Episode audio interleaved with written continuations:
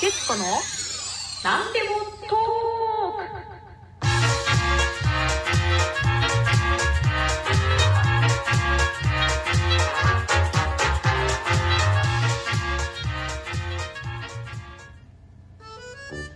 はい、始まりました。発達障害を抱えながらもう一人旅が大好きな徹子がお届けする徹子の何でもトーク。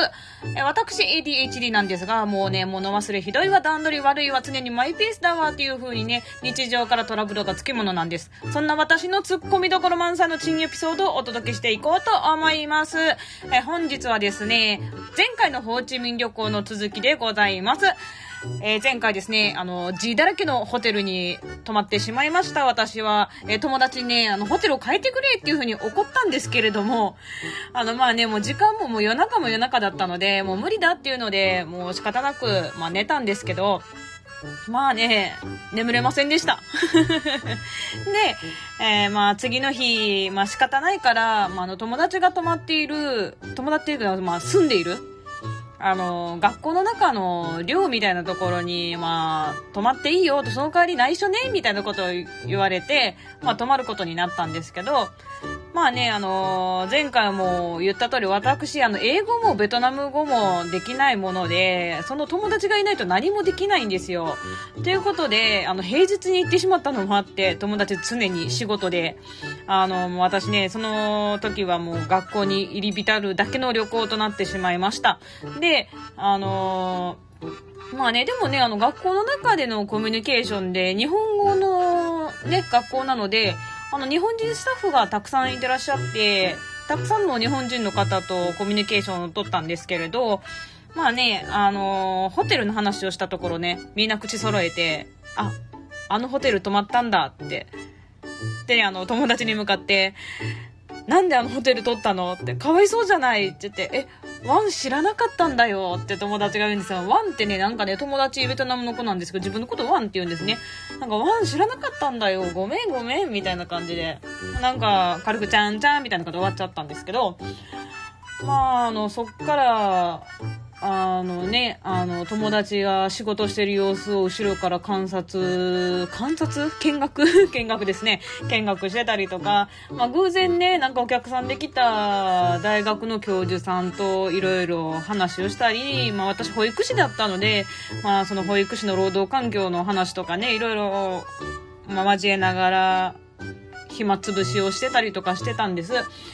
まあ、あの、夜になると、まあ、友達の仕事が終わるんで、ホーチミン旅行を連れて行ってくれたりしてたんですね。で、まあ、夜になって、まあ、友達の寮にこっそり泊まらせてもらうことになったんですけれども、あのーやっぱりね、友達一人で住んでるとこなんで、布団がね、一つしかなくって、で、まあ友達が、ワンはベ、ベッドじゃんな、間違えた。あの、ワンはね、あの、ソファーで寝るから、大丈夫だよって。徹子ちゃん、あの、布団で寝てって感じで言われたんで、あ、ありがとう、ごめんねって言ってて、私布団で寝かしてもらったんです。まあね、タイル状のところで、もう雑魚ね、みたいな感じなんで、結構硬かったんですけど、布団ね、結構硬かったんですけど、まああの、ホテルに比べたらマシかなっていう風に、まあ、眠れたんですよ。ただ、あのー夜に、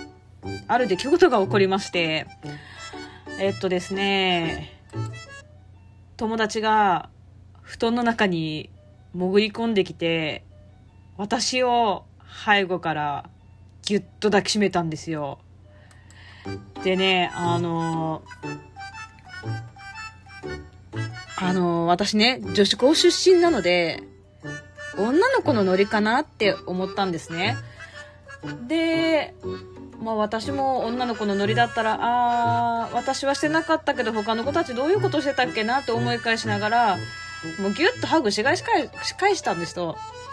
で、そしたら、お友達何も言わず、スッと、あのね、ソファーの方に戻って、何事もなく朝を迎えたんです。で、な結構元からねボデボディタッチとか多い子だったんで、あのそういうコミュニケーションかなって思ってたら、なんかそっからいきなりね、なんか最近失恋したみたいな話をされて、次の日の朝。で、あ、そうなんだって言ってて、で、まあ、実は、あの、友達がね、実はあの、ワン、レズビアンなんですよ。ってね、いきなり言われて、あのー、あのー、私としてはその昨夜の出来事は何だったのかって思ってしまって、もうすごくね、頭混乱したんですけど、そこで変に、はあ、ほんと昨日の夜なんやねんみたいなことを言うとね、あの、その、友達を傷つけてしまいかねないので、結構ね、あの、繊細なんですよ、そういう LGBT ですかね、そういう方たちの心境結構ね、繊細なので、あの、まあ私はとっさに、まああの、台湾にもレズビアンカップルの友達いてるし、まあ別にいいんじゃない？それぞれ恋愛の形は自由でって言ったんですよ。で、あのー、まあ、ね、その後、まあ友達と何事もなく、普通に過ごしたんですけど、まあ友達曰くは、まあスタッフの人も誰も私がレズビアンだということ知らないので、言わないでくださいねって言われて、ああまあ、そんだけ私のことね、まあ、信頼してくれてるんだと思って、たんですけど、やっぱりね、断るごとに友達が触れてくると、そういう気があるのかなって思っちゃうんですね、こっちとしては。まああの、最近ではあのよくね、これ LGBT のドラマで話題になったの、おっさんずラブあれのね、まさに私、ハルタンの立場だった、立場だったんですよ。ハルタンでもちょっと被ってしまう。ハルタンのね、立場だったんです、私。あの、三角関係ではなかったんですけどね、友達だと思ってたのに、いきなりハグされて、あのレズビアンなんですよって告白をされて、あのベトナム旅行だったんですけど、すっごく悩みを抱えてしまって、あのー、ね、私はもう友達として好きだったんですけど、もう好き？これ友達として好き？それとも、え、私ももしかしたらレズビアンで、その子恋愛対象として好きって、こう本当にね、おっさんずラブ見た方はわかると思うんですけど、本当にハルタンの心境そのまんまだったんですよ。で、まあ、結局ね、私もあの、ハルタンと同じく、まあ、自分の感情に従おうっていうことで、まあ、あの、もしその友達のことで恋愛感情も込めた好きっていう思いがあったらもう付き合ってもいいし、まあ、もしね、男の人でいい人がいるなと思ったら、まあ、付き合ったらいいしっていう、まあ、バイセクシャルポジションで行こうと思いまして、まあ、私の悩みはまあ、それでもなん結構ね、ベトナム帰ってからもかなり悩んだので、2週間ぐらい悩みましたね、私の場合は。はるたん結構ね、早いこと悩み解消したっぽいですけど、で、まあ、ね、その友達とは、まあ今と、今までも、もう、まあ、噛んじゃった、噛んじゃった。今でもね、友達なんですけれども、まああの、普通に、まあ次、またベトナム行くんですけど、その時もまあガイドも優しくしてくれましたし、まあね、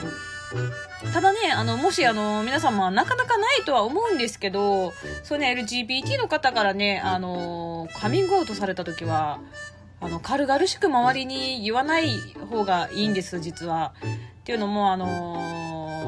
ね、私は偶然言いふらすようなことはしなかったんですけれども、LGBT の方で周りに言いふらされたことで全員に周知されてしまって、すごく肩身の狭い思いをして亡くなってしまったっていう、で自分で亡くなってしまったっていう方とかもいらっしゃるので、もしね、経験なかなかないとは思いますけど、あの、カミングアウトされた際には、あの、ぜひね、あの、繊細な問題なので、あの、繊細に取り扱ってあげてください。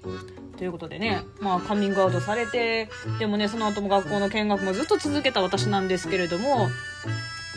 まあ、あのー、途中から LGBT の話になっちゃった。まあね、その後も、まあ、観光を楽しんで、何の問題もなく友達あの空港までね、またバイクで送ってもらって、バイバイって感じで、まあ私のベトナム旅行は無事に終わりを迎えました。はい。ということでですね、ベトナム旅行は終わりを迎えたわけです。ほとんどね、学校の見学で終わっちゃったんで、本当にね、こういう景色があったよとか言って言えたらよかったんですけど、まあ私の人生で初めてのベトナム旅行はこんな感じでした。あのね、あの、海外のことね、結構交流を持つと、そういうね、あの、日本では触れることがない、そういう問題とか、ね、触れることができて、本当にいい経験になると思いますので、ね、あの、日本にも結構、あの、働きに来てる海外の方とかいるので、あの、ぜひね、ちょっと交流持ってみて、そこから海外にね、ちょっとつなげていくと、いろいろね、面白い経験できると思うので、私個人としては結構ね、おすすめしたいと思います。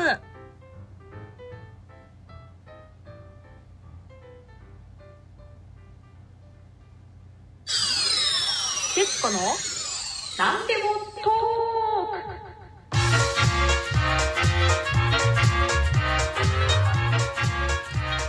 はい、というわけであっという間に過ぎてしまいましたが、ね、まあね、途中からちょっと繊細な問題について取り上げちゃいましたが、